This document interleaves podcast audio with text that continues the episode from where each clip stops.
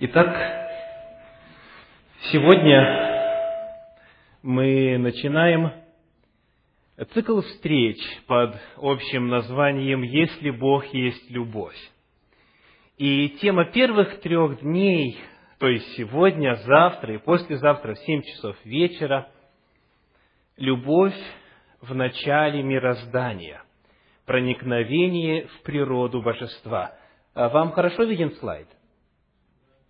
Хорошо. Итак, если вы готовы, если кто планирует конспектировать во время восприятия материала, вы можете делать это, но помните, что все конспекты, весь подробный, развернутый конспект будет, если вы пожелаете, и отметите в анкете соответствующую графу, будет отослан вам в качестве подарка. Вначале сегодняшней встречи я хочу рассказать вам об одном человеке, с которым я познакомился здесь, уже в Соединенных Штатах Америки. Его зовут Herb Montgomery. Чтобы произносить его имя более внятно на русском языке, я буду называть его Гербертом. Герберт, полное имя. Это история, которая реально имела место в этой стране. Герберт рассказывает, что его самое раннее воспоминание детства уходит в прошлое, в тот момент, когда ему было четыре года. И он очень ярко и отчетливо помнит следующую картину. Он сидит за столом, принимая пищу, и отец с одной стороны, а мать с другой стороны, сверху над его головой, извергают проклятия в адрес друг друга. Разъяренные, взбешенные в гневе, они брыжут слюной друг на друга. Они спорят, обзывают друг друга, и атмосфера накалена до предела. Это его первое сознательное воспоминание из детства. Кто из вас помнит что-нибудь, что случилось, когда вам было четыре года? Могли бы поднять руку? Четыре года. Так? Кто помнит себя в трехлетнем возрасте? Так. М-м, хорошо. Хорошая память. Говорят, что чем старше человек, тем больше и лучше он помнит самые первые свои дни на земле. Кто помнит, что с вами было в два года, хоть одно событие? Спасибо. Какие это воспоминания? Каким было ваше детство? Что вы помните о своих родителях? У Герберта были самые мрачные воспоминания. В возрасте пяти лет, когда ему было пять лет, его родители развелись. И он остался жить с матерью. Мать очень часто говорила, отец нас бросил, он от нас ушел, потому что он не любит ни тебя, ни меня, говорила она. Она постоянно жаловалась, что он не платит вовремя алименты, что он финансово не поддерживает ребенка. И этот человек жил с идеей и представлением о том, что тот человек, который его однажды произвел на свет, это самое ужасное, злое, враждебное, нелюбящее существо на всей земле. И вот прошло около десяти лет, и уже будучи подростком в возрасте 14 лет – он впервые навестил своего отца. Он рассказывает, я хотел все-таки встретиться с этим страшным человеком. И просто познакомиться с ним, просто задать ему важные вопросы. И вот во время этого посещения вторая жена его отца сказала удивительную фразу. Она сказала, ты даже не представляешь, насколько твой отец любит тебя. Как бы вы почувствовали себя после этого заявления? Любит? Ни одного подарка на день рождения, ни одного звонка за десять лет, ни одного контакта, постоянное опоздание с алиментами, постоянная холодность и отчуждение. О какой любви может идти речь? И вот прошло время, и уже в возрасте 19 лет, когда он, встретив свою мечту, встретив девушку, которую полюбил, предложил ей выйти замуж, он услышал одно очень интересное условие. Она сказала, я не выйду замуж за человека, который не может наладить взаимоотношения со своим отцом. И она его подтолкнула к тому, чтобы он начал встречаться с ним, чтобы он начал знакомиться с ним. И он, насколько мог, имитировал хорошие взаимоотношения с отцом. То есть они встречались, перезванивались, но внутри, говорил он, у меня по-прежнему было по отношению к нему вот это враждебное, очень холодное, очень темное чувство. Пока спустя несколько лет после свадьбы, когда у Герберта самого уже появился ребенок, они однажды были в гостях у отца. И жена Герберта, этого теперь уже молодого человека, молодого семьянина, во время разговора как-то вдруг неожиданно спросила его отца, а почему вы не проводили время с сыном? Почему вы к нему так относились? Что произошло? Глаза отца подернулись пленкой, и было видно, что он очень сильно сдерживает эмоции.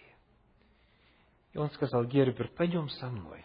И он повел его на второй этаж дома, ввел в свою комнату и достал коробку из-под туфлей. Как вы думаете, что могло быть там, в этой коробке? С самого начала, с самого начала, когда только начался бракоразводный процесс, он показывал ему, как с того самого времени, документ за документом, он пытался оформить разрешение на воспитание сына. Это называется в Америке custody battles. То есть происходили сражения, кто же будет воспитывать ребенка. И суд постановил, что ему лучше остаться с матерью. Далее он достал и показал в течение всего этого времени, как он каждый месяц исправно, не утаивая свой доход, выплачивал и отправлял, всегда вовремя, ни разу не пропустив алименты и платежи ребенку. Более того, он открыл шкаф и достал все подарки, которые он отсылал ему на каждый день рождения и на Рождество, как принято здесь в Америке. Но все эти подарки возвращались назад с надписью «Возвратить отправителю». Иногда коробки возвращались пустыми. И вот когда Герберт увидел все это и услышал эту историю, он впервые в своей жизни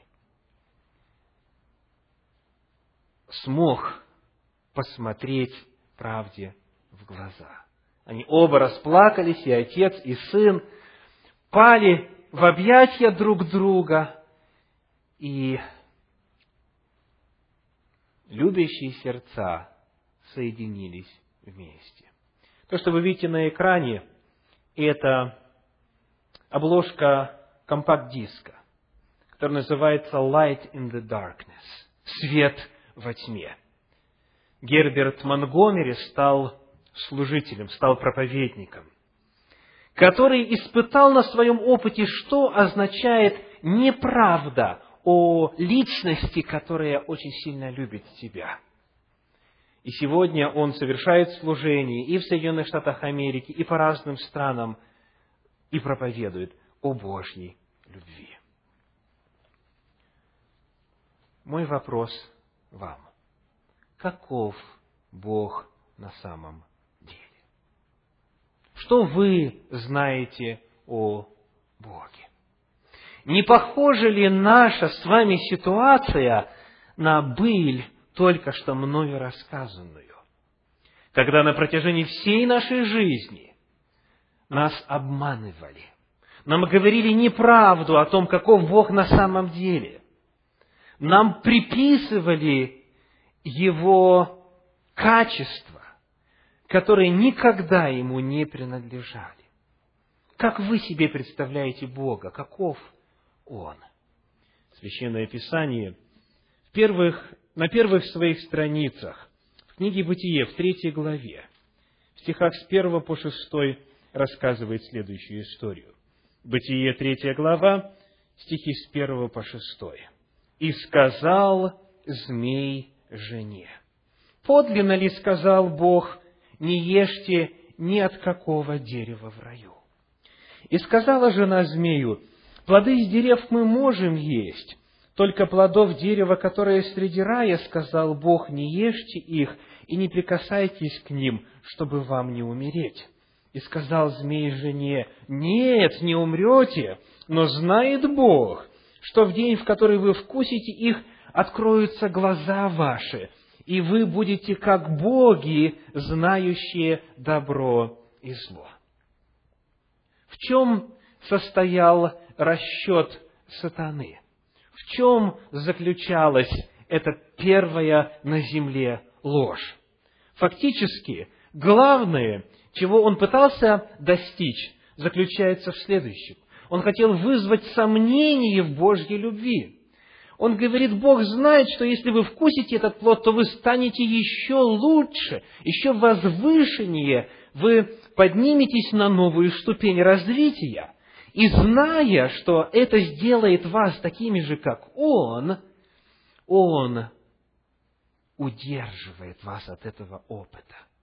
Фактически дьявол сказал, Бог удерживает от вас нечто доброе, нечто хорошее, потому что Он не любит вас. Он эгоист. Он для себя приберег все самое лучшее. Он не любит вас. С самого начала древний змей, дьявол и сатана начал рисовать искаженную картину Бога. И, к сожалению, как повествует шестой стих, человек в это Когда мы открываем Священное Писание, Библию, мы находим, что главное, на что направил сатана весь потенциал своих сил, заключается в том, чтобы затмить, чтобы исказить, чтобы извратить представление о том, каков Бог. Само слово «дьявол» греческого происхождения, диаболос, означает клеветник.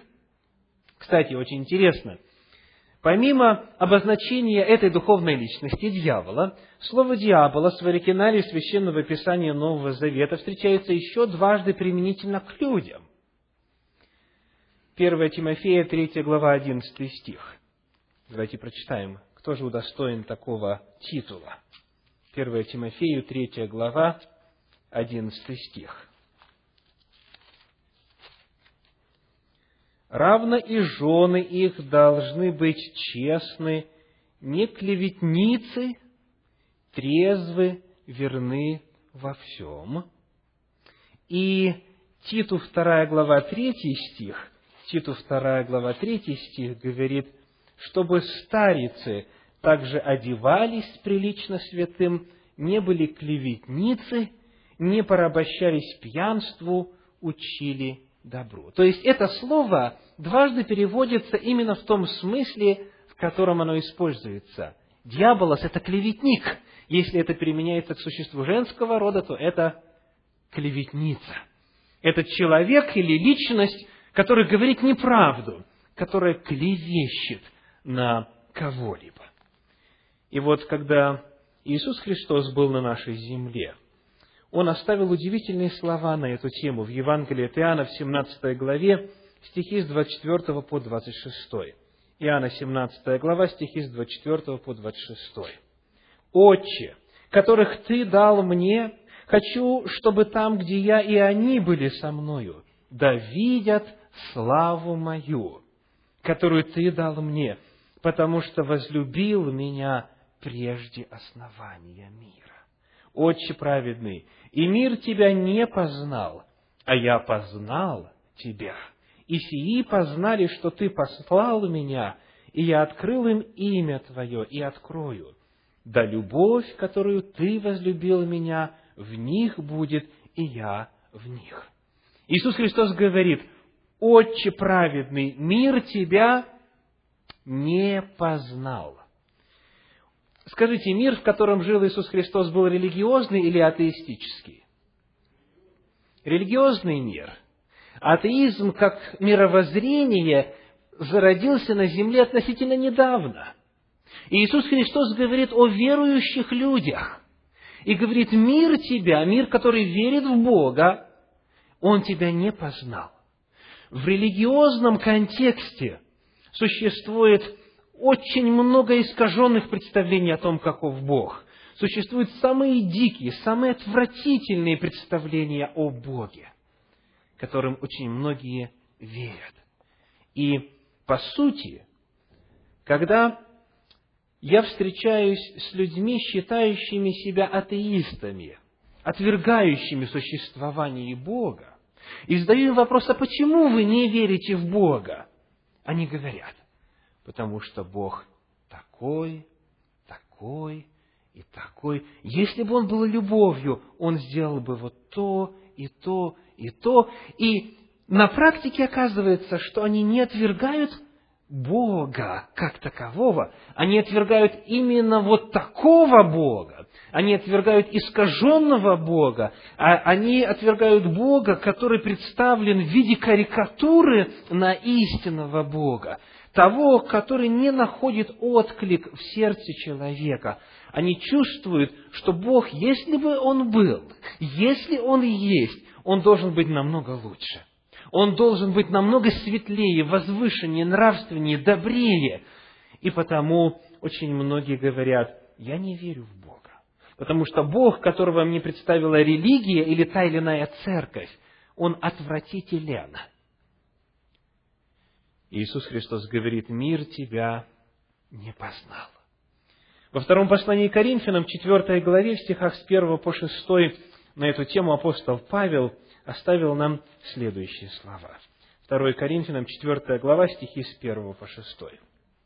«Посему, имея по милости Божьей такое служение, мы не унываем. Но отвергнувши скрытые постыдные дела, не прибегая к хитрости и не искажая Слово Божие, а открывая истину, представляем себя совести всякого человека пред Богом. Если же и закрыто благовествование наше, то закрыто для погибающих, для неверующих, у которых Бог века сего, Бог с маленькой буквы, речь идет о ком? О дьяволе, о том, который еще с самого начала попытался исказить то, кто Бог и каков Он на самом деле. Бог века сего ослепил умы, чтобы для них не воссиял свет благовествования о славе Христа, который есть образ Бога невидимого. Ибо мы не себя проповедуем, но Христа Иисуса Господа, потому что Бог, повелевший из тьмы воссиять свету, озарил наши сердца, чтобы просветить нас познанием славы Божьей в лице Иисуса Христа.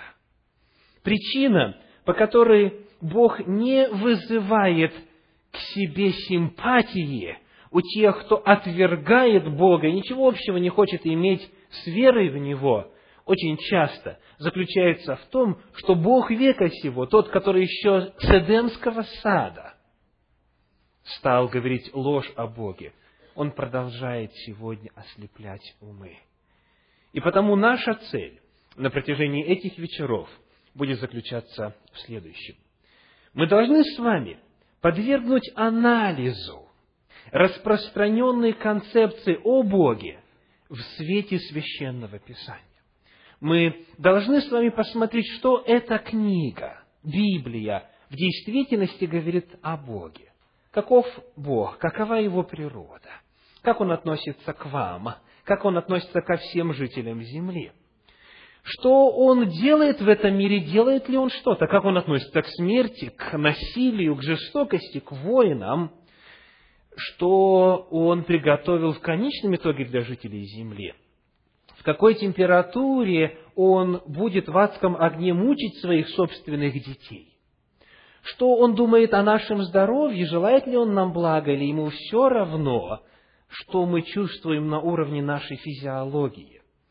Мы будем раскрывать разные грани того, каков Бог применительно к нашей конкретной ситуации. Мы желаем на основании священного писания посмотреть, каков Бог открытый здесь, в этой книге, в Библии в Священном Писании. И потому я приглашаю вас, пожалуйста, не пропустите ни одной встречи, потому что при исследовании этих вопросов я обнаружил, что я был в свое время ослеплен Богом века сего.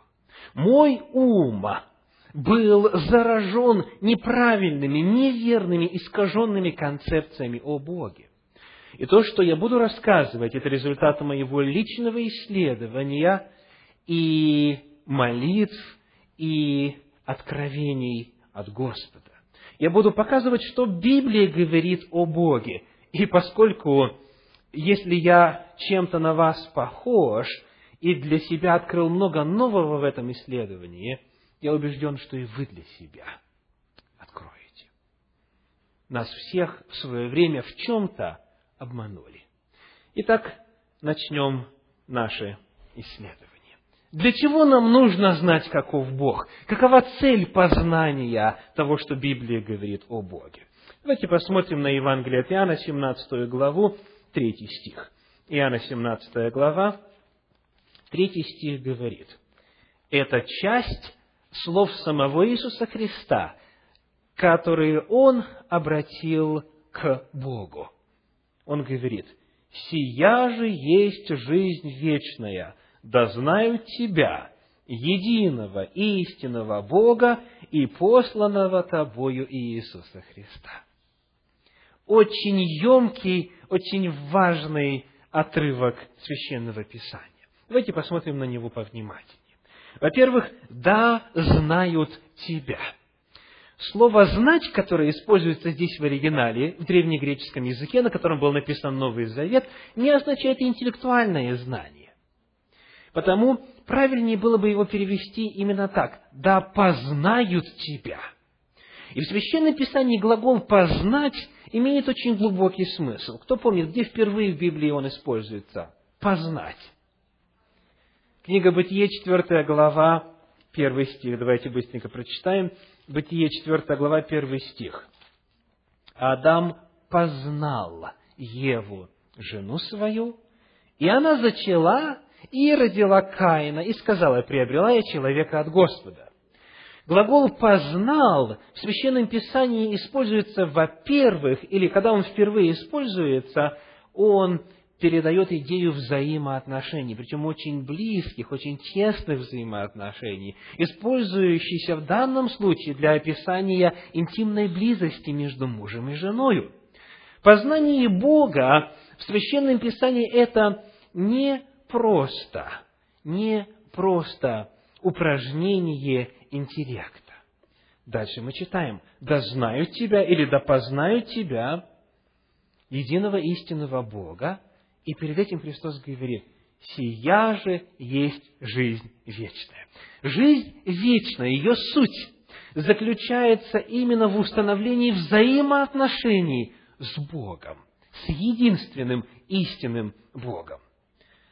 Границу, говоря богословским языком, между гносеологией, то есть познанием, И сотериологией, то есть наукой о спасении, невозможно провести. Познание в Библии есть что? Есть опыт обретения жизни вечной. Да познаю Тебя. Вот в этом жизнь вечная. Жизнь вечная обретается в познании истинного Бога, в познании того, каков Он на самом деле. Это не просто упражнение в акробатике мышления, это не просто расширение кругозора, что, в принципе, само по себе может быть интересно и увлекательно. Это процесс обретения опыта спасения. В книге Иова в 22 главе 21 стихе сказано «Сблизься же с ним, и будешь спокоен. Через это придет к тебе добро». Иова 22, 21. Иеремия 33 глава 3 стих говорит «Воззови ко мне, Бог приглашает, и я отвечу тебе, покажу тебе великое и недоступное, чего ты не знаешь». Бог приглашает вступить во взаимоотношения с Ним. В Евангелии от Матфея в 11 главе, стихах с 28 по 30, Иисус Христос говорит, «Придите ко мне, все труждающиеся и обремененные, и я успокою вас. Возьмите иго мое на себя и научитесь от меня, ибо я кроток и смирен сердцем, и найдете покой душам вашим. Цель познания Бога заключается в том, чтобы благодаря установлению взаимоотношений с Ним обрести жизнь вечную.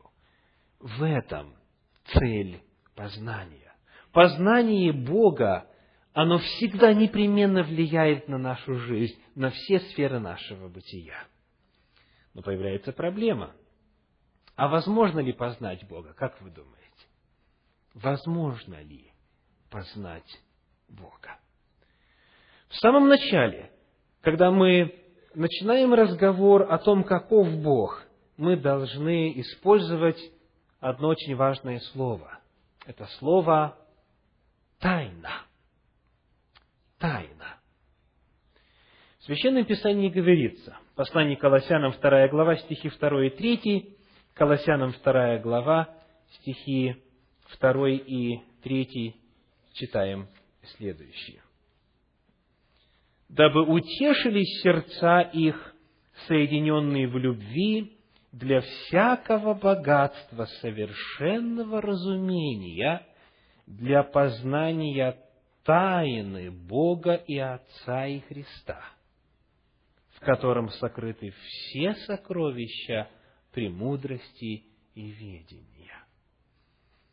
Познание чего? Тайны. Тайна Бога и Отца и Христа. Природа божества – это тайна.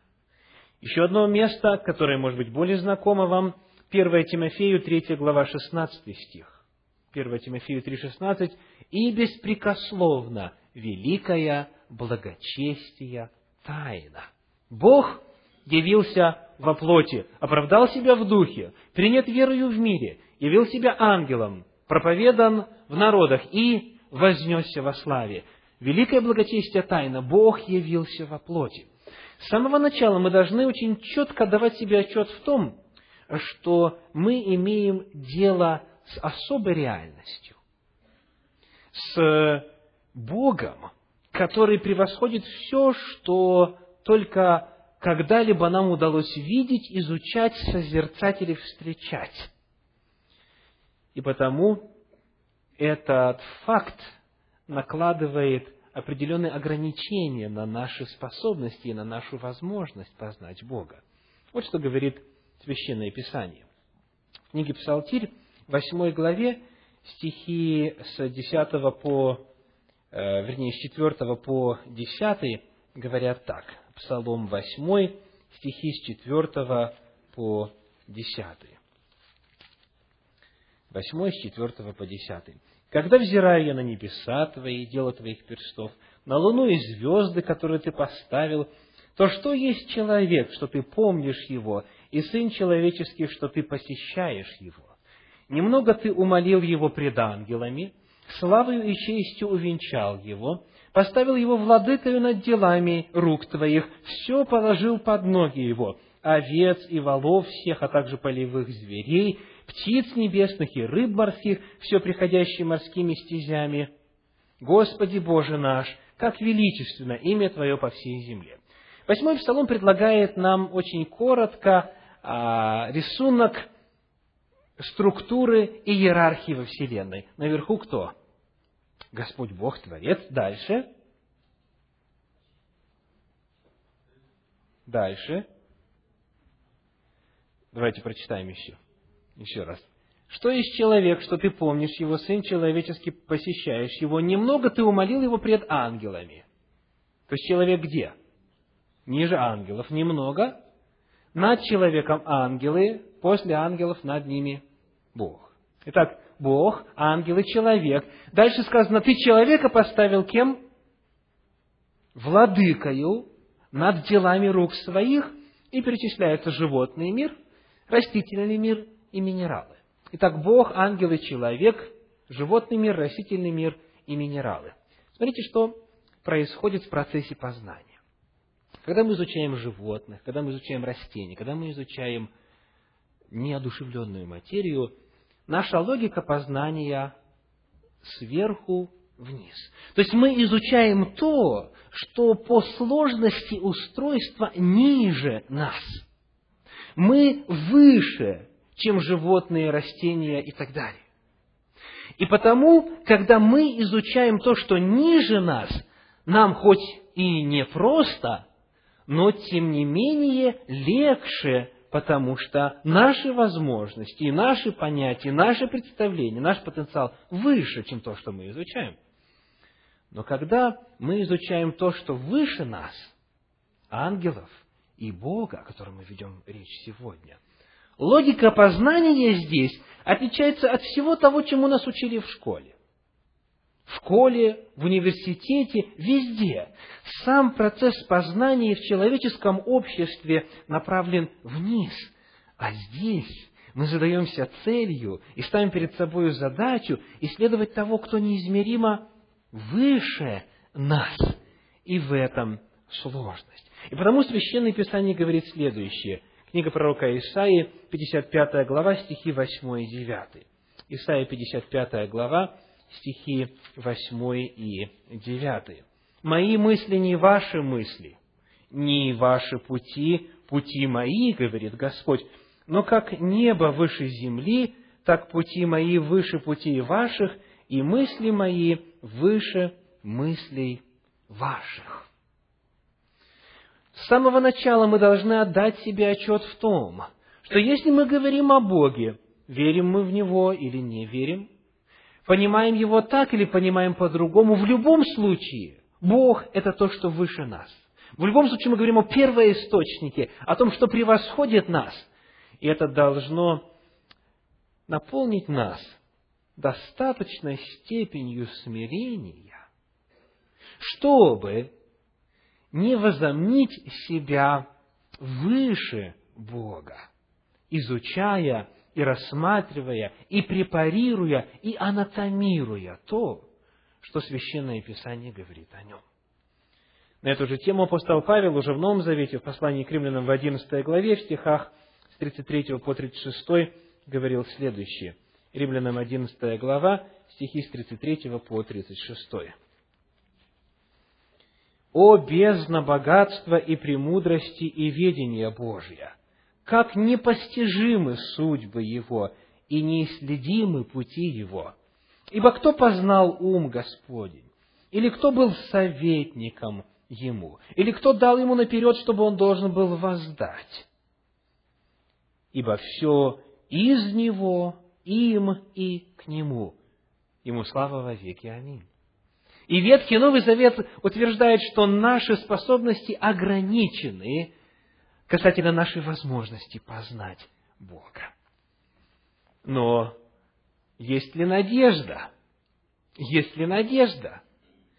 Если нам Бога невозможно познать, то тогда появляется вопрос, а есть ли перспективы в этом деле? Вот что мы находим у одного из религиозных мыслителей России – второй половины XIX, начала XX века, Трубецкой, писал, «Никакого откровения невозможно без проникновения в него человека. Никакого откровения, имеется в виду откровения свыше, от Бога, о том, каков Бог, невозможно без проникновения в него человека. Иными словами, если нам непонятно то, что Бог говорит, то никакого откровения не состоялось. Как вы думаете, Бог об этом знает? Понимает нашу ограниченность? Ответ, конечно же. И потому отсюда очень важный вывод Священного Писания. Второзаконие 29 глава 29 стих. Второзаконие 29 глава 29 стих. Говорит так. «Сокрытое принадлежит Господу Богу нашему, а открытое нам и сынам нашим до века, чтобы мы исполняли все слова закона сего». Итак, кому принадлежит открытое? Нам принадлежит и детям нашим. К сожалению, некоторые люди ведут себя так, как будто а, открытое в Библии им не принадлежит. То есть, прочитав, что Бога невозможно познать, они говорят, то, что о нем сказано, не отражает на самом деле действительность того, каков Бог. Священное Писание говорит, нет, если что сокрыто, то Бог нам об этом и не сказал. Он знает наши возможности. Он не станет открывать ничего, что было бы бесполезным. Но все, что Бог открыл, соответствует реальности природы божества. Вот это очень важный постулат. Все, что мы читаем в Священном Писании, это правда о Боге. Это в действительности так. Это в действительности отражает, отражает то, каков Он. Бог не играет с нами, говоря о том, каков Он.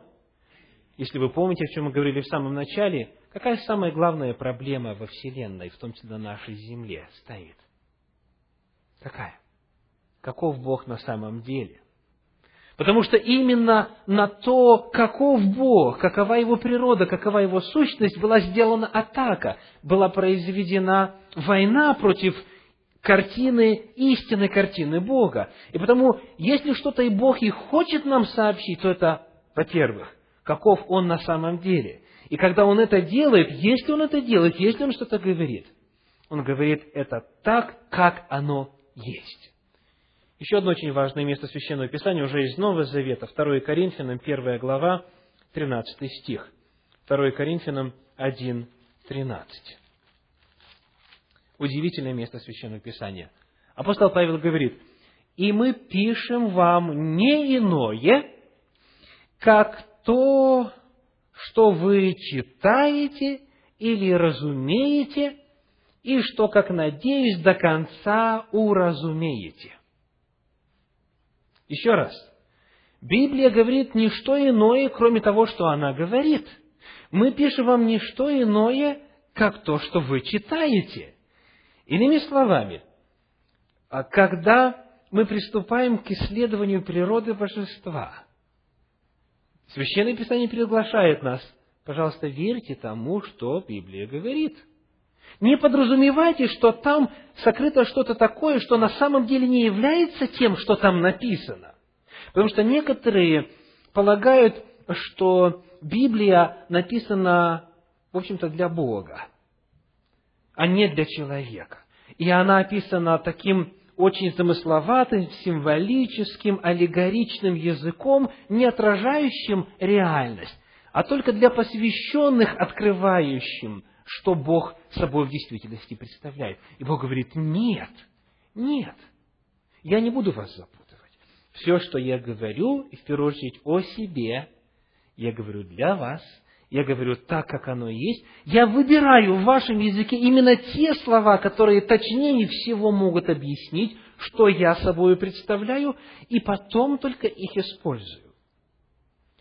Существует картина о том, что да, Бог вот такой, но Он нам открыл себя вот таким, таким-то, таким-то образом, но на самом деле то, что Он нам открыл, не является реальностью, а нужно верить в Бога вот так. Давайте с самого начала согласимся, если мы хотим понять Библию. Согласимся с методологией. Бог говорит, То, что я вам открыл, это ваше. Пожалуйста, исследуйте его. Исследуйте и принимайте так, как оно дано. Итак, определение божества. Каков Бог? Что Он представляет собою? Что мы должны знать о Нем в первую очередь.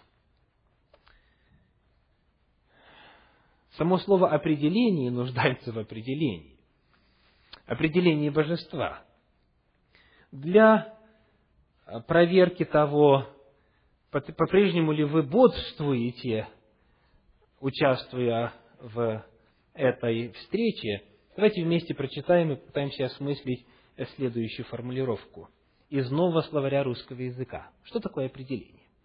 Определение – это раскрытие содержания понятия, заключающееся в указании существенных признаков предмета мысли. Это формулировка, разъясняющая смысл и содержание чего-либо. Упрощая, нужно сказать, что определение – это описание природы явления. То есть, что собой представляет камень, стол, любой предмет или человек или животное. Определение должно включать в себя описание природы того, о чем идет речь. Еще есть одна очень важная черта определения. Это уже из российского энциклопедического словаря. Определение или дефиниция – это установление смысла незнакомого термина или слова с помощью терминов и слов, уже знакомых и уже осмысленных. То есть, иными словами, когда мы задаем вопрос, каков Бог, в ответе на этот вопрос мы должны использовать слова и определения, которые нам понятны. В противном случае мы тогда не сможем понять, кто такой Бог. Упрощая, можно сказать, что определение – это путь к незнакомому через что? Через знакомое. То, что нам понятно, то, что мы знаем, то, что мы испытали, является способом, через который мы поднимаемся к тому, что нам непонятно. Или, как еще в 1794 году выразился известный российский логик Иаков Факчаалат, по елику неизвестное через неизвестное изъяснить не можно. Я вспоминаю отрывок из одного российского фильма. Речь идет о француженке, которая а, разговаривала с россиянином у входа в метро. И а, что-то там было, на что этот россиянин сказал, у него крыша поехала. И она, иностранка, не понимая э, богатства и глубины русского языка, говорит, крыша поехала. Она знает смысл слов по отдельности, но она не знает, что это такое. Что значит, что крыша поехала? И он пытается объяснить и говорит, это когда не все дома. А она говорит, а что значит, что не все дома? Он говорит, ну это тогда, когда крыша поехала. Невозможно через неизвестное объяснить неизвестное. И потому, дорогие братья и сестры, уважаемые гости, Бог, который создал логику, Бог, который сотворил нас, который знает, каковы мы, говоря о себе, выбирает самые точные слова, самые точные термины. Итак, готовы к определению божества? Какое определение Библия дает божеству? Какое определение Библия дает Богу? Бог есть любовь. Давайте повторим это громко и вслух. Бог есть любовь. Это определение? Да, это определение. У нас есть определяемое понятие, и у нас есть определяющие понятия, и они связаны между собой словом, которое означает тождество. Бог равен любви. Бог есть любовь. Хочу обратить ваше внимание, не сказано «у Бога есть любовь». Не сказано «Бог любит». Не сказано «Бог похож на любовь». Не сказано «Бог способен на любовь». Не сказано «Бог – это сама любовь», как часто человеки говорят. Она – сама доброта о женщине. Конечно же, преувеличивая, как правило. Нет, Бог есть любовь. Это определение божества. Бог равно любовь. Любовь – это описание сущности божества, природы божества. То есть, иными словами, смотря на Бога, мы должны видеть любовь. Смотря на божество, мы должны быть в состоянии созерцать любовь. Бог и любовь – это тождественные понятия. Это одно и то же. Бог является любовью. Что же это значит на практике? Давайте посмотрим теперь, понимаем ли мы слово «любовь». Потому что неизвестно, через неизвестно объяснить невозможно. Так? Итак, любовь, что это такое? Ну, как люди науки, обратимся словарям. Итак, любовь – это чувство глубокой привязанности, преданности кому-либо, говорит новый словарь русского языка. Еще одно определение. Любовь – интимное и глубокое чувство, устремленность на другую личность, говорит иллюстрированный энциклопедический словарь. Любовь – это влечение одушевленного существа к другому. Энциклопедический словарь про Гауза и Ефрона. Любовь в широком смысле стремление друг к другу. Философский словарь говорит. Скажите, какое одно общее нечто есть у всех этих определений? Что является общим для них? Направленность на, на другого. Любовь – это направленность на кого-то. Любовь по определению изливается на кого-то. Библия дает следующее определение любви. 1 Коринфянам, 13 глава, стихи 4 и 5. 1 Коринфянам, 13 глава, стихи 4 и 5. Любовь и дальше перечисляются ее признаки, и говорится в том числе, любовь не ищет своего. А, а что она ищет? Она ищет другого. Она ищет пользы другого, блага другого. Она направлена на другого. Итак, любовь, она представляет собой явление, связывающее как минимум Двоих. Для любви нужно больше, чем один, вы согласны? Это чрезвычайно важно для понятия и для понимания природы божества. Любовь, кто-то может сказать, а я люблю просто сам себя. Скажите, как это называется? Это эгоизм, это не любовь. Это не любовь. Любовь по определению и библейскому, и словарному, любовь в принципе, это направленность на другого. Для любви нужно больше, чем один. Как минимум двое нужно для любви. Тогда следующий вопрос. Всегда ли Бог был любовью? Всегда ли Бог был любовью? В Священном Писании, в книге числа, 23 главе, 19 стих, Малахии 3, 6 и в иных местах говорится о том, что Бог каков по природе – не изменено. Бог говорит, я не изменяюсь, что касается моей природы и моего характера. Бог не изменен. То есть, следовательно, Он всегда был любовью. То есть, всегда, в любой момент времени, в любой точке времени, посмотрев на Бога, можно было увидеть любовь. Вот эта стрелка представляет собой время. Время. И вот здесь, в начале этой стрелки, идет прерыв, прерывистая линия. Что такое время?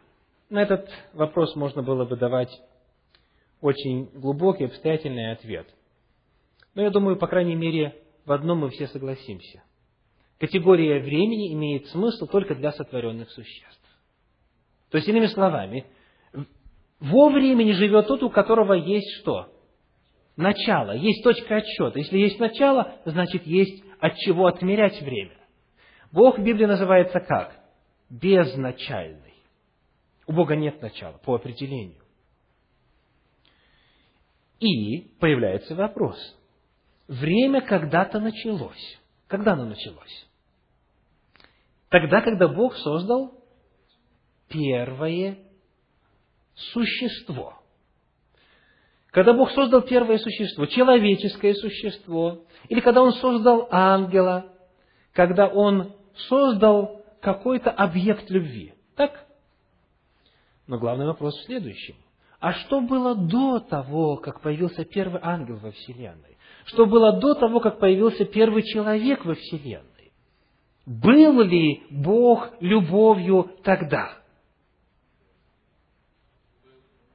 Был ли Бог любовью тогда? Помните, что любовь по определению – это направленность на другого. На кого? На какую-то личность, на что-то одушевленное, или точнее, на кого-то одушевленного, на что-то живое, на кого-то живого. Бог есть любовь, и Он таким был всегда. До того, как Он сотворил ангелов, или человека, или любое другое существо, Он всегда был любовью. Следовательно, появляется вопрос, кого Он любил? Когда не было ангелов, когда не было человека. Священное Писание говорит о том, что всегда, смотря на Бога, можно было увидеть любовь. Можно было увидеть, как кто-то один изливает любовь на кого-то другого. Всегда. Потому что это определение божества. Это то, какова природа Бога. И вот что говорит Священное Писание в Евангелии от Иоанна в 17 главе. Евангелие от Иоанна, 17 глава, стихи 1, 5 и 24. После сих слов Иисус возвел очи свои на небо и сказал, «Отче, пришел час, прославь Сына Твоего, да и Сын Твой прославит Тебя». Итак, Иисус называет себя здесь как Сыном, Сыном Бога. Дальше пятый стих. И ныне прославь меня Ты, Отче, у Тебя самого славою, которую я имел у Тебя прежде бытия мира. Обратили внимание на фразу?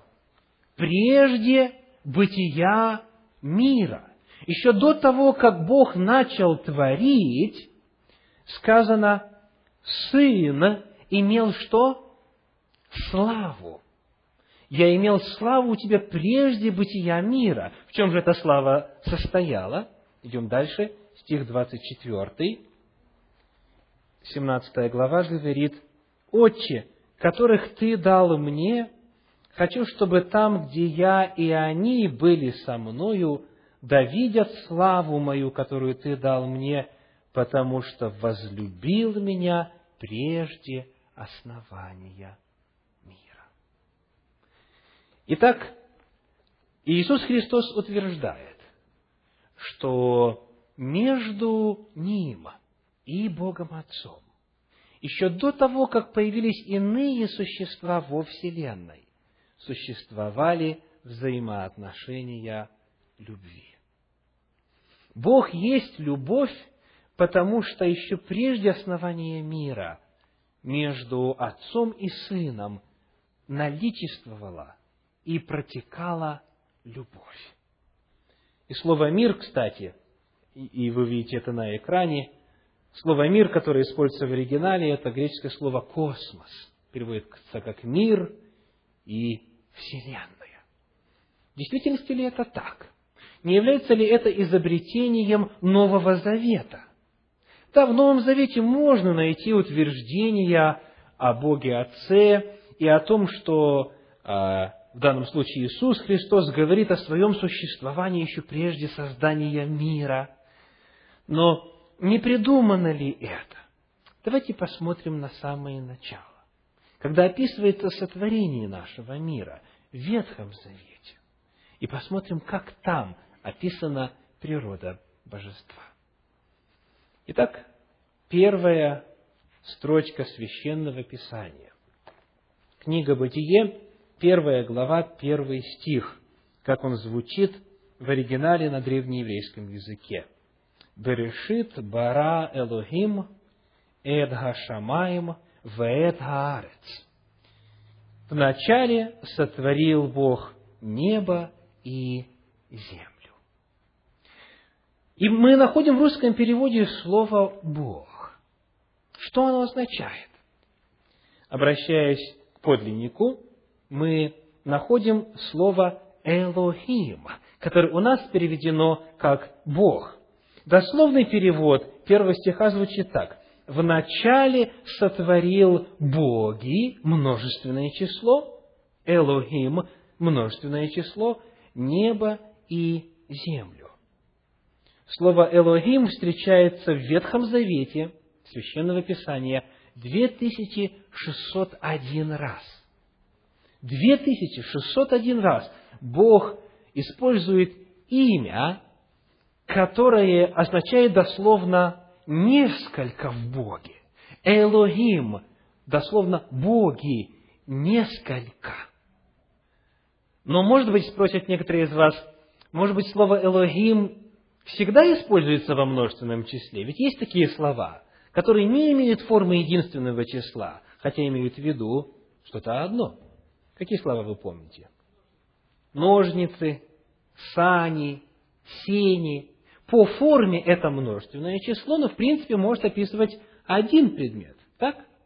Может быть, слово «элогим» просто всегда используется во множественном и потому говорит об одном. Давайте посмотрим. В Священном Писании это слово «Элогим» встречается в форме единственного числа. И вот статистика. Во-первых, «эль». «Эль» – это слово, означающее «Бог», и переводится как «Бог». Оно используется 250 раз в Ветхом Завете, и для тех из вас, кто конспектирует, вы можете записать несколько примеров – и это единственное число. То есть Бог 250 раз говорит о себе в единственном числе, используя слово «эль» – Бог. Также есть форма «элохай», которая используется 58 раз в Ветхом Завете, тоже в единственном числе. И здесь вы видите несколько примеров. Второзаконие 32 глава стихи 15 и 17 и так далее. То есть, иными словами, Бог порядка трехсот раз говорит о себе в единственном числе, используя имя Эль или Элохи, Элохай, и более двухсот, вернее, двух тысяч шестисот раз говорит о себе во множественном числе, используя слово Элохим, множественное число. Таким образом, первый вывод. Иногда Бог говорит о себе как об одном но в десять раз больше, как о нескольких. Говорит где? Именно в Ветхом Завете. Еще до того, как мы открываем страницу Нового Завета, Священное Писание Ветхого Завета буквально с первых страниц говорит о том, что Бог не один, а несколько. Мы пока не знаем, сколько, мы пока не знаем, насколько это похоже на, три, на традиционное христианское представление о Троице или о Триединстве. И у нас будет время поговорить об этом завтра и послезавтра, но с самого начала очень ясно и отчетливо Священное Писание заявляет, имя Божье используется во множественном числе, как и в единственном. Значит, Бог иногда говорит о себе как об одном, но в десять раз больше говорит о себе как о нескольких. Более того, продолжая исследовать вопрос о том, в действительности ли Бог есть любовь, где между разными личностями, минимум двумя, протекают взаимоотношения любви, давайте посмотрим на местоимения, которые используются в отношении Бога. Книга Бытие, первая глава, 26 стих. «И сказал Бог, сотворим человека по образу нашему, по подобию нашему. И да владычествуют они над рыбами морскими, над птицами небесными и так далее. Перед вами на экране изображение того, как это выглядит в древнееврейском, и вот дословный перевод. «И сказал боги», двоеточие, «сотворим человека по образу нашему, по подобию нашему. Когда мы читаем русский перевод, непонятно, откуда нашему взялось, раз Бог в единственном числе. Но когда мы читаем так, как это в действительности было Моисеем записано, вопросов не возникает. Сказал Элогим, это множественное число. Потому понятно, почему местоимение во множественном образу нашему, подобию нашему. Мы находим, что не только имя Божье используется и в единственном, и в множественном числе – но и местоимение, говорящее о Боге, используется во множественном числе. И исследуя этот вопрос, мы, конечно же, должны э, упомянуть и некоторые попытки, некоторые теории, которые появились в религиозном мире, преследующие цель каким-то образом устранить эту картину священного писания, а именно то, что Бог говорит о себе как о нескольких. И вот одна из них. Первая теория, что Бог здесь использует так называемую уважительную форму и обращается сам к себе на «вы». Как, например, в фразе «Мы, Николай II, повелеваем» или «Нам сейчас холодно», когда, как говорится, великие какие-то люди говорят о себе во множественном числе. А, может быть, это на самом деле так? Бог не, не имеет в виду нескольких, а говорит об одном, но говорит нашему просто потому, что он настолько велик. Вот, хотя бы как Николай II, всея Руси царь. Фактом является то, что во всей Библии, во всем Священном Писании, к Богу везде и всегда в Библии идет обращение исключительно на «ты». Нигде и никогда Бог не говорит о себе используя местоимение множественного числа, как в известной молитве «Отче наш». «Да приидет царствие Твое». Не сказано «Да приидет царствие ваше», дорогой Боже. Нет, в Библии Бог говорит о себе на «ты» и всегда идет к Нему обращение на «ты». Более того, в древнееврейском языке, в отличие от русского языка, вообще отсутствует вот такая форма уважительного обращения которая соответствовала бы конструкции русского языка, при которой используется множественное число. Вот когда мы встречаем незнакомого человека, мы, как правило, начинаем как? На «вы». Вы откуда будете? Вы, вы, вы. Потом, когда познакомились, и когда уже уровень комфорта достаточно для этого, мы можем перейти на «ты». К людям, уважаемым мы обращаемся на «вы». Это способ, созданный в русском языке для обозначения статуса. Однако в древнееврейском вообще такого нету. Даже к людям, даже к людям никогда не обращаются на «вы». Всегда исключительно на «ты». То есть в древнееврейском языке отсутствует такая конструкция в принципе. И потому эта теория, конечно же, не имеет никакого лингвистического, богословского основания. Здесь все-таки о нескольких идет речь, по образу которых творят человека. Есть еще одна теория, которая заключается в следующем, что здесь Всевышний советуется с ангелами. Когда он говорит, и сказал Элогим, Боги, множественное число, сотворим человека по образу нашему, по подобию нашему, то он здесь просто собрал а, небесный совет, ангельский совет, и он с ними обсуждает этот вопрос. Во-первых, упоминаются ли ангелы в этом стихе? Нет. Кто упоминается? Элогим только упоминается. Только Бог во множественном числе. Больше никого здесь нет. То есть, вчитывать сюда ангелов, это означает просто-напросто видеть то, чего Священное Писание не дает нам. Во-вторых, Бог не советуется с ангелами, а что делает? Повелевает. Они служебные духи. Он повелевает ими. В-третьих, ангелы являются творением, а не творцом. О Люцифере, главе ангелов, сказано было так. «В день сотворения твоего ты совершен был в путях твоих со дня сотворения твоего». Книга Иезекииля, 28 глава, стихи 13 и 15. Между тем, в исследуемом отрывке между собой разговаривают те, кто является Творцом. «Сотворим по образу нашему». И последнее, в-четвертых, человек сотворен по образу ангела или Бога? По образу Бога. А скажите, образ ангела и образ Божий отличается? Конечно же. Они по-разному описаны в Священном Писании. Более того, если мы читаем следующий стих, то говорится, что по образу Божию именно был сотворен человек, не по образу Бога и ангелов. То есть, вновь, эта точка зрения, эта теория не имеет основания в Священном Писании, она появилась просто с целью не заметить очевидное, а именно, что Бог использует, говоря о себе, местоимения множественного числа. Еще некоторые примеры. Слова, вот здесь 26 стих, по образу нашему, по подобию нашему, указывают, следовательно, что лица, к которым он обращается, имеют тождественный с ним образ и природу.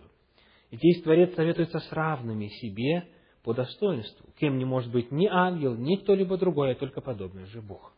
Чуть дальше, в 3 главе, 22 стих говорит, «И сказал Господь Бог». В оригинале снова используется слово «элохим». Что сказал? Вот Адам стал как один из нас, зная добро и зло. Итак, снова используется местоимение множественного числа «нас». И, используется в оригинале слово «элогим» – «боги», дословно множественное число. Бытие 3 глава 5 стих а, передает слова дьявола, но знает Бог, что в день, в который вы вкусите их, откроются глаза ваши, и вы будете как боги, знающие добро и зло. Есть очень интересный перевод. Дело в том, что в начале пятого стиха, когда говорится «но знает Бог», в оригинале, как вы думаете, какое слово используется? Элогим во множественном числе. То есть, дословно, «но знает боги», что в день, в который вы вкусите их, откроются глаза ваши, и вы будете как то? Тоже Элогим. То есть у нас в одном случае переведено как Бог с большой буквы, а потом как боги с маленькой буквы. Но фактически там и там, и там одно слово. И потом, когда к 22 стиху мы подходим, Бог говорит, это произошло. То есть Адам в действительности познал, но было ли это в радость и было ли это для спасения. Еще один пример. Исайя 6 глава стихи с 5 по 8. Исайя 6 глава стихи с 5 по 8. Говорит так. И сказал я, горе мне, погиб я, ибо я человек с нечистыми устами, и живу среди народа также с нечистыми устами. И глаза мои видели кого? Царя Господа Саваофа. Тогда прилетел ко мне один из серафимов, и в руке у него горящий уголь, который он взял клещами жертвенника, и коснулся уст моих, и сказал, вот это коснулось уст твоих, и беззаконие твое удалено от тебя, и грех твой очищен. И услышал я голос Господа, говорящего, кого мне послать, и кто пойдет для нас? И я сказал, вот я, пошли меня. Еще один пример, где используется местоимение «нас» во множественном числе, описывая Господа Бога Саваофа. И к этому стиху мы а, в одной из встреч завтра или послезавтра еще вернемся подробнее, чтобы выяснить, о ком там идет речь. Итак, мы находим имя Божье во множественном числе, мы находим местоимение, говорящее о Боге во множественном числе, мы находим глаголы, описывающие Божьи действия во множественном числе. Ну, во-первых, Бытие 1.26 говорит, что «и сотворимо». Еще один пример, Бытие 11 глава, стихи 7 по 9. Бытие 11 глава 7 по 9. «Сойдем же и смешаем там язык их, так, чтобы один не понимал речи другого». Кто говорит? Чуть выше шестой стих говорит, «И сказал Господь». И сказал Господь, «Сойдем же и смешаем там язык их, так, чтобы один не понимал речи другого, и рассеял их Господь оттуда по всей земле». Для описания Бога снова используется э, множественное число, глагол, говорящий о Боге во множественном числе. Вопрос. Кто помнит, как звучит первая заповедь? Вопрос, первая заповедь чего? Исход 20 глава, первые три стиха. Исход 20 глава, первые три стиха. «Я Господь Бог твой». И дальше, «Да не будет у тебя других богов пред лицем моим». Некоторые полагают, что первая заповедь налагает запрет на концепцию о множественности в божестве.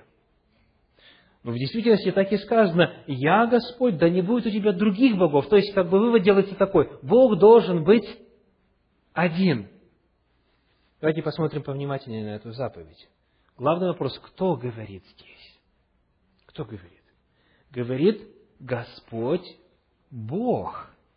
В оригинале используется слово не иное, как Элохим. Элохим. Господь Бог. Элохим. А Элохим, вы помните, что означает? Дословно. Боги, множественное число.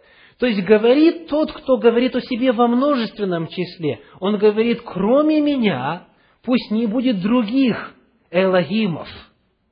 Пусть не будет иного существа, которое заняло бы мое место. Он не говорит о том, что во мне нету множественности. Напротив, он говорит, я, который множественен, который Элохим, говорю, пусть других не будет. Первая заповедь не налагает запрет на а, истину о множественности в Боге. Любовь внутри божества. Книга пророка Захарии, 13 глава, стихи 6 и 7 говорит на эту тему следующее. Захария 13 глава, стихи 6 и 7. Ему скажут, от чего же на руках у тебя рубцы? И он ответит, от того, что меня били в доме любящих меня. О меч, поднимись на пастыря моего и на ближнего моего, говорит Господь Саваоф, порази пастыря, и рассеются овцы, я обращу руку мою на малых. Давайте выясним, о ком идет речь здесь. Поражу пастыря. Пастырь это кто? Иисус Христос. Он цитирует это пророчество в Евангелии от Матфея, 26 главе, 31 стихе. Но вот что интересно сказано. Вот описание. «О меч, поднимись на пастыря моего и на ближнего моего, говорит Господь Саваоф. Раз речь идет о Сыне Божьем, об Иисусе Христе, Господь Саваоф его называет как? Ближний мой. На ближнего моего. И это Ветхий Завет говорит. Еще задолго до того, как это исполнилось, Бог, Отец, называет Иисуса Христа как ближний мой. Давайте посмотрим, как это звучит в других переводах. Например, на англоязычный New International Version говорит who is close to me. Тот, который близок мне. Или еще один перевод, тоже англоязычный, говорит, who is my friend. Тот, кто мой друг. Это одно из мест Священного Писания, которое показывает, каковы взаимоотношения внутри Божества. Бог Отец называет Сына словом «близкий», «ближний», «друг». Бог есть любовь.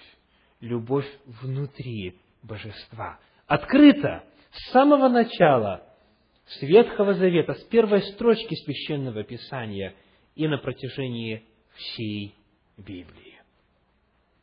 Образ Божий, о котором говорит Священное Писание, также представляет собой удивительное откровение о природе Божьей. Давайте посмотрим, о чем идет речь. Книга «Бытие», первая глава, 26 стих, первую половину мы прочитали. Там сказано, «И сказал Бог, сотворим человека по образу нашему, по подобию нашему, и да владычествуют они над рыбами морскими» и так далее.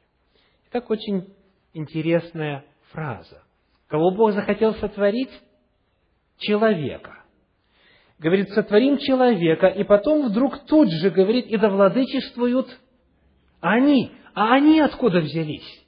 Ведь он использует слово «человек» в единственном числе. Да?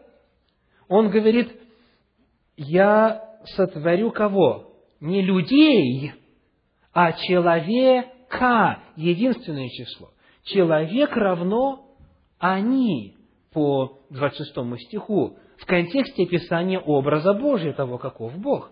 Но самое интересное дальше. Бытие 1, 27 говорит, «И сотворил Бог человека». Какое число? Единственное. По образу своему, по образу Божию сотворил его. И дальше, мужчину и женщину сотворил их. То есть образ Божий – это человек, единственное число, мужчина и женщина. Чуть яснее дальше в пятой главе, первые два стиха. Вот родословие Адама. Когда Бог сотворил человека, по подобию Божью создал его, мужчину и женщину сотворил их, и что?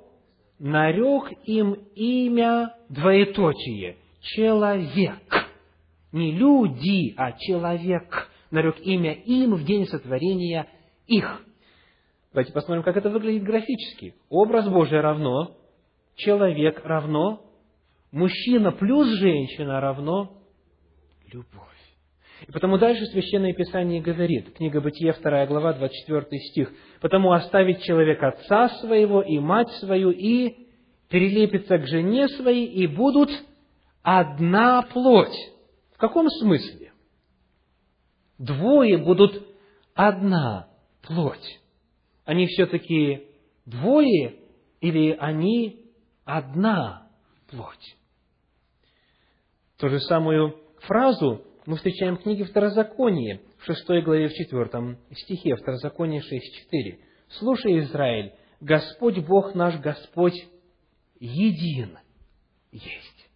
Господь, Бог наш, Господь един есть. Слово «един» очень интересно это древнееврейское слово «эхад». «Эхад» есть. Что оно означает, «эхад»? Давайте посмотрим на один пример Священного Писания. Иезекииля, 37 глава, стихи с 15 по 17. Иезекииля, 37 глава, стихи с 15 по 17. «И было ко мне слово Господне, ты же, сын человеческий, возьми себе один жезл и напиши на нем, Иуде и сынам Израилевым, союзным с ним, и еще возьми жезл и напиши на нем Иосифу, это жезл Ефрема и всего дома Израилева, союзного с ним. И сложи их у себя один с другим в один жезл, чтобы они в руке твоей были одно. Какое слово в оригинале? Эхад. Чтобы они двое в твоей, твоей руке были одно. Слово «эхад» используется для обозначения того, что называется составным единством или единством множества. Двое будут эхад, одна плоть, Бог есть эхад, един. Чрезвычайно важно, что Священное Писание, говоря о природе Бога в Ветхом Завете, нигде и никогда не делает утверждение о том, что Он один, или единственен, или в единственном числе. Давайте посмотрим на то слово, которое есть в древнееврейском для обозначения этой идеи. Древнееврейский содержит слово «яхид». Вот как оно выглядит, вы видите на экране. «Яхид» и переводится так на английский язык в древнееврейском английском словаре «only», «only one», «solitary». То есть один, единственный, в, в, в единственном экземпляре, одиночный. Вот, например, а, два примера. Книга Судей, 11 глава, 34 стих. Как оно переводится в Библии? Судьи, 11 глава, 34 стих. «И пришел Ефай в Массифу, в дом свой, и вот дочь его выходит навстречу ему с тимпанами и ликами. Она была у него только одна, и не было у него еще ни сына, ни дочери». Иеремия 6 глава, 26 стих говорит так. Иеремия 6, 26 сказано, «Дочь народа моего, опояшь себя вретищем и посыпь себя пеплом, сокрушайся как бы о смерти единственного сына. Горько плачь, ибо внезапно придет на нас губитель». Итак, есть в древнееврейском слово, которое означает «единственный», только один, в единственном экземпляре. Это слово «ехид», но оно, и это очень важно, нигде и никогда не используется по отношению к Богу. Оно нигде и никогда во всем Священном Писании Ветхого Завета не описывает природу божества. Бог – это эхад, именно един, составное множество. И таким образом Он создал и человека. Он создал нас способными отражать эту любовь, которая царит и протекает внутри божества. Итак, если Бог есть любовь. Давайте повторим основные моменты нашего сегодняшнего исследования. И это значит, что мы близимся к завершению сегодняшней встречи. Итак, для любви необходимо больше, чем один, как минимум двое по самому определению, которое дает Священное Писание. Библия говорит о том, что Бог есть любовь. Значит, в божестве больше, чем один. Имя Божье Элохим используется во множественном числе в десять раз чаще, чем в единственном. Местоимения, говорящие о Боге, используются во множественном числе. Глаголы, говорящие о Боге, используются во множественном числе. Образ Божий, то есть человек – мужчина и женщина – это множественность. Бог един эхад, а не один яхид. Таким образом, божество – это единство чего? Единство любви. Истина о множественности в Боге – это не отвлеченная, сухая доктрина или догма. Это описание самой сути и природы божества – Потому что Бог, или поскольку Бог есть любовь, потому Он больше, чем один. Это не просто утверждение схоластики, это описание взаимоотношений, то есть основой, первопричиной и первоисточником Вселенной является любовь во взаимоотношениях в Божестве. Если Бог есть любовь. Это означает, что человечество – это плод чего? Плод Божьей любви. Потому что Бог сотворил нас по образу и подобию своему. Он сотворил нас похожим на себя. Он сотворил нас как мужчину и женщину, способных на взаимоотношения, на любовь. Мы были сотворены из-за любви, потому что Бог есть любовь, и для того, чтобы любить. Мы были сотворены, чтобы любить и быть любимыми. В этом цель нашего сотворения, и в этом Божья цель для нас. И в Евангелии от в 17 главе, в этой молитве Иисуса Христа, к которой мы обращались в самом начале, Иисус Христос выражает свое самое сокровенное желание. Он говорит, «Я за них посвящаю себя, чтобы они были освящены истинною.